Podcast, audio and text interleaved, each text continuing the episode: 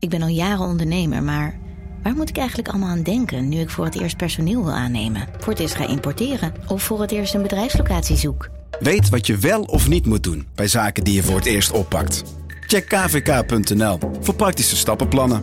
KVK. Hou vast voor ondernemers.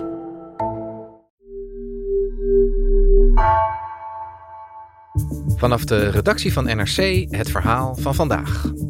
Mijn naam is Egbert Kalse.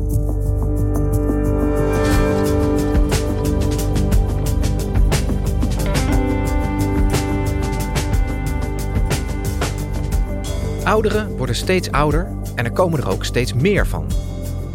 Deze dubbele vergrijzing zet het groeiende personeelstekort in de zorg nog meer onder druk. Maar niemand lijkt het daarover te willen hebben, vertelt verslaggever Oscar Vermeer. Waarom is dat zo? En vooral, wat is de oplossing?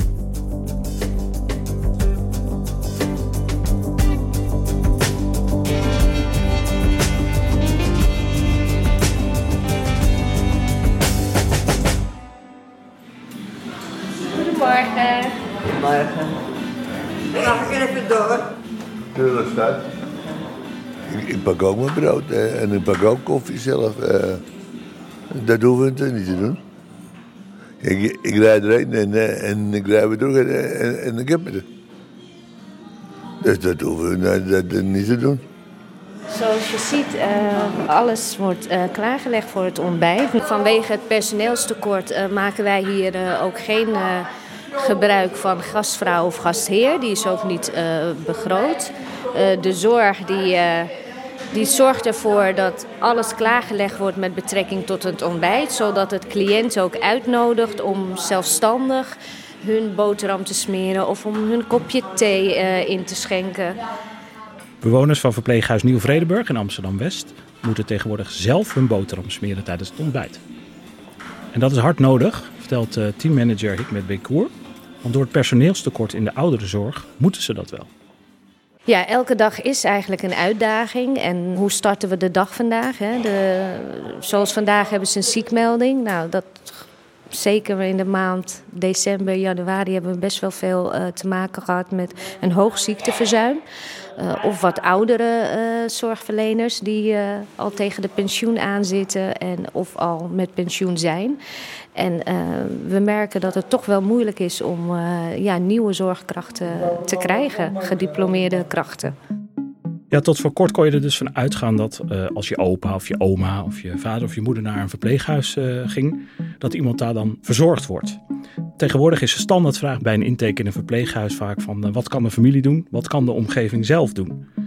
En dan heb je het echt over basale dingen, zoals de was doen of stofzuigen. Dingen waarvan je denkt, ja, maar dat besteed je toch juist uit? Nee, dat moet je dus gewoon zelf blijven doen. Wat u ook altijd doet, hè, u helpt ook de zusters en de broeders mee met afwassen in de keuken, hè, en opruimen.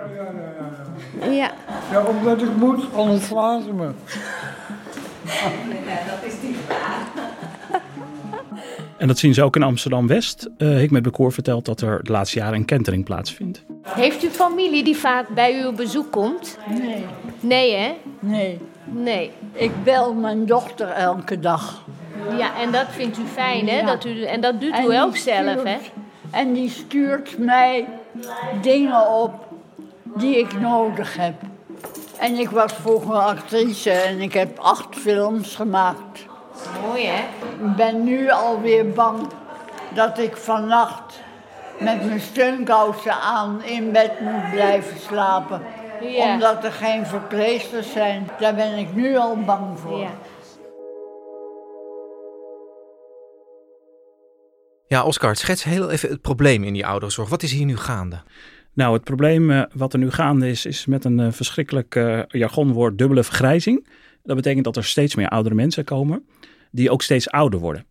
Als je 75 plus bent, dan heb je steeds meer zorg nodig. En daarmee wordt dus ook die zorgvraag steeds groter. Er zijn nu al zo'n 50.000 zorgmedewerkers tekort. Over 10 jaar is dat bijna 3-dubbele. En dat is eigenlijk nog maar het begin van de slechte cijfers. Want er zijn nu 1,6 miljoen 75-plussers. En over 50 jaar bijna 2 keer zoveel. En intussen zijn er veel minder mensen die zorg kunnen bieden. We hebben nu 1 op de 7 werkenden werkt nu al in de zorg. En als je denkt dat is een hoog aantal, dat zou 1 op de 3 moeten worden in 2060 om dit vol te kunnen houden. Dat stemt wel enigszins droevig. Ik bedoel, ik ben net 50 geworden. Het is nog niet zo ver, maar als je dat een beetje vooruit loopt te bedenken, dat is geen fijne toekomst waar we naartoe gaan. Nee, ik maak me dezelfde zorgen als jij, want ik ben ook 50. Dus waar gaan we naartoe? Nou, in ieder geval niet meer naar de situatie dat we rustig in een bed liggen of op een stoel zitten en dat er 1 of 2 verplegers of verpleegsters rond ons staan. Dat is echt definitief verleden tijd. Kom uit een groot gezin, 9 kinderen. En ik had een moeder, dat zulke armen. En dan zei ze altijd, je gaat je broer en zussen helpen, anders kom ik even jou helpen. Nou, dat deed het wel hoor. En ik vind het heel normaal. Ik kan me erg aan ergeren als daar iemand zit in een rolstoel. Zuster, kun je even een glas water voor me pakken? Ik zeg, dan kun je godverdomme toch zelf. Rijd er even heen, pak een glas water. Dat mens is bezig. Iedereen zal mee moeten gaan helpen, zelfs dus in een verpleeghuis. Ja, je hoort ook van Hikmet in dat verpleeghuis dat de situatie nu al nijpend is. Hè? De tekorten zijn nu al hoog en dat wordt dus alleen nog maar erger. Ja, dat is zo. Die druk die is nu al heel groot. Hè? Met veel ouderen, het worden er alleen maar meer. Er komen steeds minder werkenden. En het is natuurlijk ook eigenlijk helemaal niet nieuw. Het wordt heel vaak geconstateerd. Toevallig vorige week nog in de Staatscommissie Demografische Ontwikkelingen. Nederland is in 2050 drukker, grijzer en diverser dan nu. Tot die conclusie komt de Staatscommissie Demografische Ontwikkelingen 2050. Dit wees dat het allergrootste probleem in de zorg is het personeelstekort. En ze waren natuurlijk ook niet de eerste. 2 jaar geleden was het een rapport van de Wetenschappelijke Raad voor Regeringsbeleid. En die ook gewoon constateerde, de mensen om die zorg te leveren, die zijn er simpelweg niet. We kennen de cijfers al heel lang, we zien het aankomen. Dus er zijn echt waarschuwingen genoeg eigenlijk als je er goed op let. In Den Haag demonstreren ouderenorganisaties tijdens de landelijke actiedag Ouderenzorg. Ze hebben een duidelijke boodschap. Stop de bezuinigingen in de ouderenzorg die gepland staan voor 2024. Een groep van 27 ouderenzorgorganisaties overhandigde een petitie aan minister Helder, die bijna 35.000 keer is ondertekend.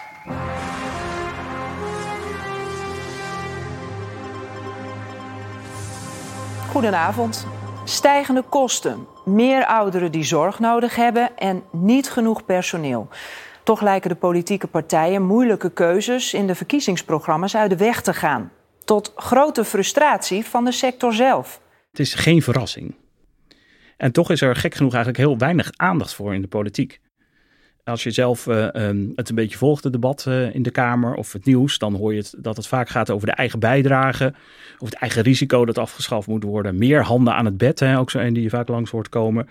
Beloningen moeten omlaag, de tandarts moet gratis worden. Het zijn eigenlijk allemaal best mooie boodschappen voor veel mensen, denk ik. Je hoeft bijvoorbeeld voor je eigen risico geen €385 meer te betalen. Nou, wie wil dat niet?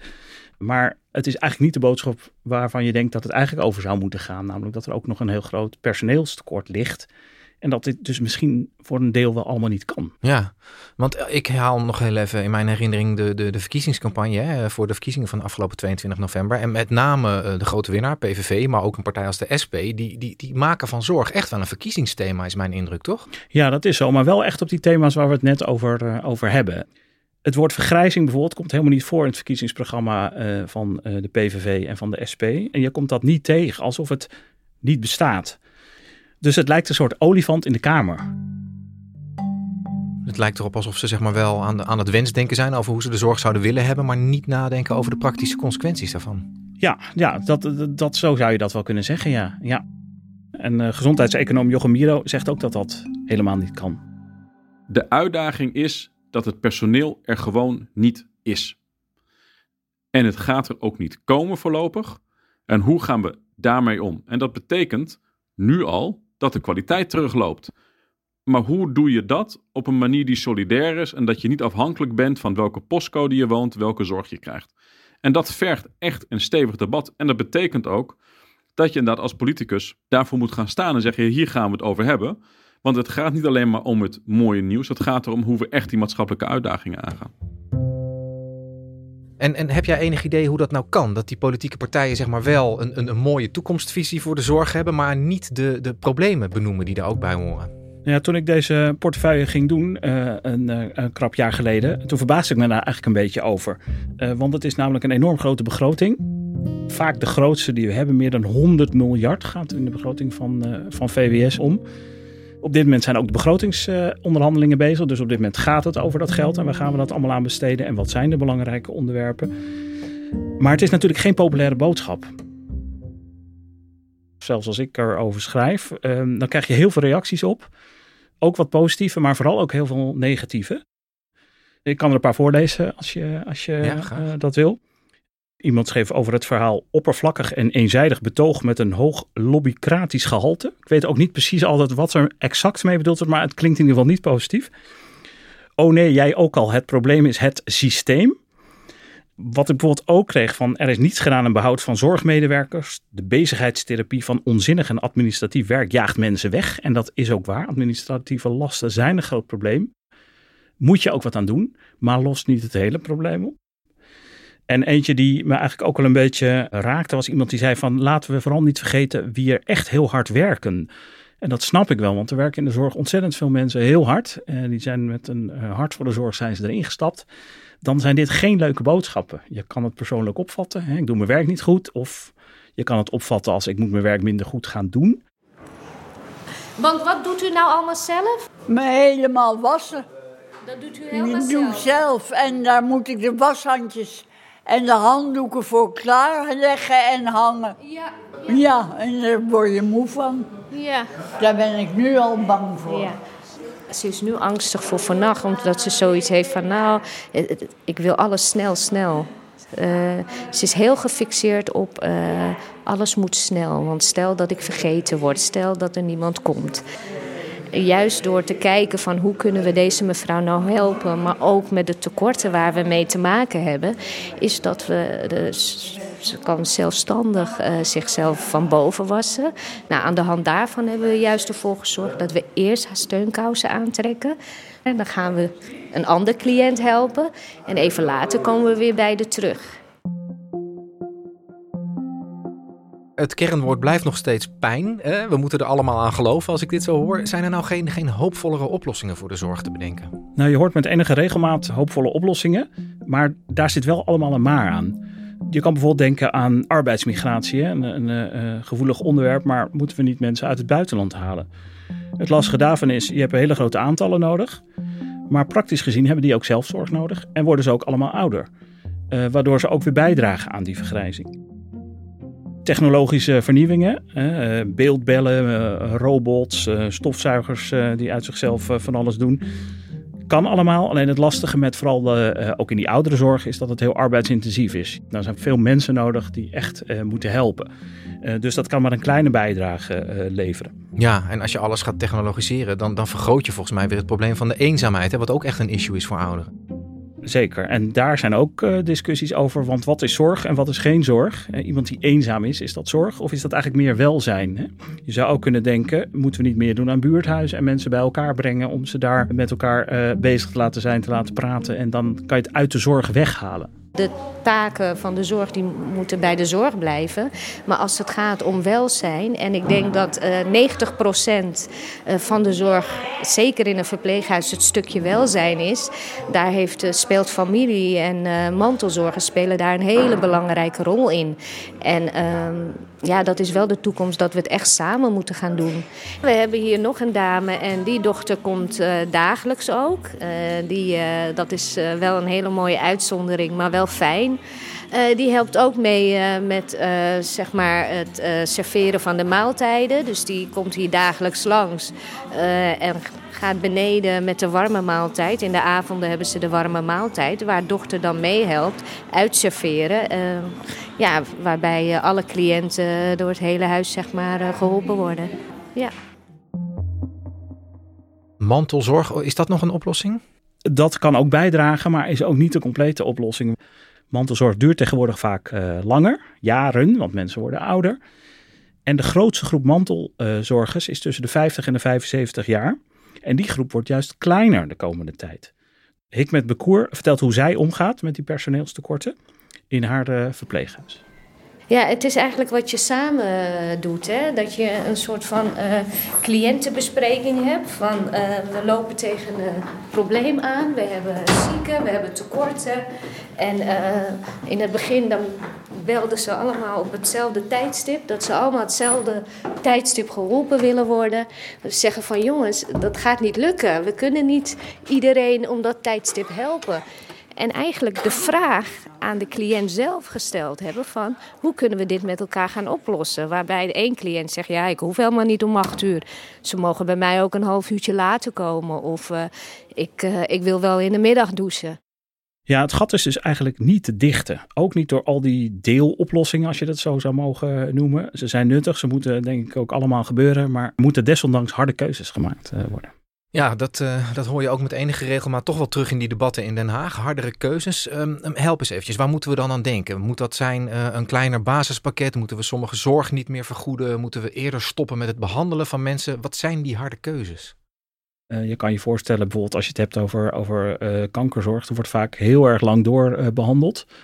En dat gaat steeds meer kosten. En de vraag is, moet je dat op een gegeven moment blijven doen? 2 weken geleden werd ook het levensverlengende middel Trodelphi uit het pakket gehaald. Voor borstkankerpatiënten die niet lang meer te leven hebben. Het gaat om 139 patiënten per jaar. En die hebben een slechte prognose. En hiermee zouden ze ongeveer 5 à 6 maanden nog kunnen leven. Op een jaar. Nou, dat is 50% winst. Kuipers wil farmaceuten dwingen hun medicijnen of therapieën veel goedkoper aan te bieden. Want de zorgkosten rijzen de pan uit. Een ander voorbeeld is dat de nu opgestapte minister Kuipers van een aantal medicijnen heeft gezegd die zijn te duur, die gaan wij gewoon niet meer vergoeden. Dat leidde ook tot consternatie, dus ook dat ligt gewoon gevoelig, want het gaat uiteindelijk om mensen. Ja, dat kan je zeg maar op landelijk niveau economisch misschien wel beslissen, maar als het over je eigen vader of moeder gaat, dan is dat toch een harde boodschap inderdaad. Of over jezelf, ja. Nou, de kwaliteit van de zorg gaat dus sowieso omlaag. Dus dan moeten we maar proberen het beste ervan te maken. En dat proberen ze in ieder geval wel in het verpleeghuis in Amsterdam-West.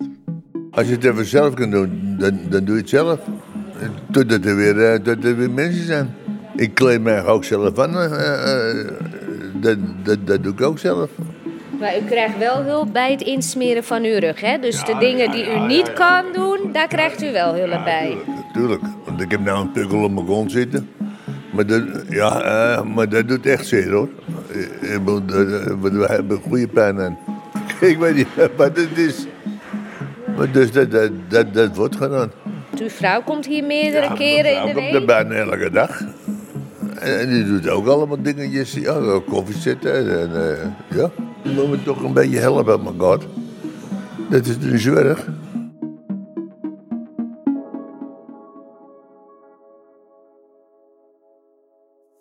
Dankjewel, Oscar. Graag gedaan, Egbert.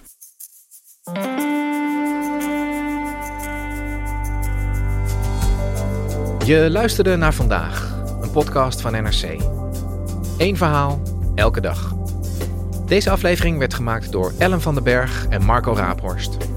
Coördinatie, Ido Havinga. Dit was Vandaag, morgen weer.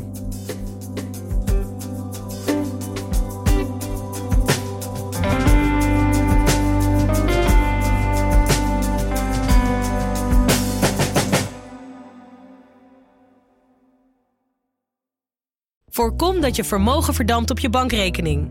Beleg bij Bridgefund in kortlopende leningen aan Nederlandse MKB'ers. Inleg vanaf €100.000 en rendement tot wel 5,25% per jaar. Bridgefund. Make money smile. Let op, u belegt buiten AFM-toezicht. Geen prospectusplicht voor deze activiteit.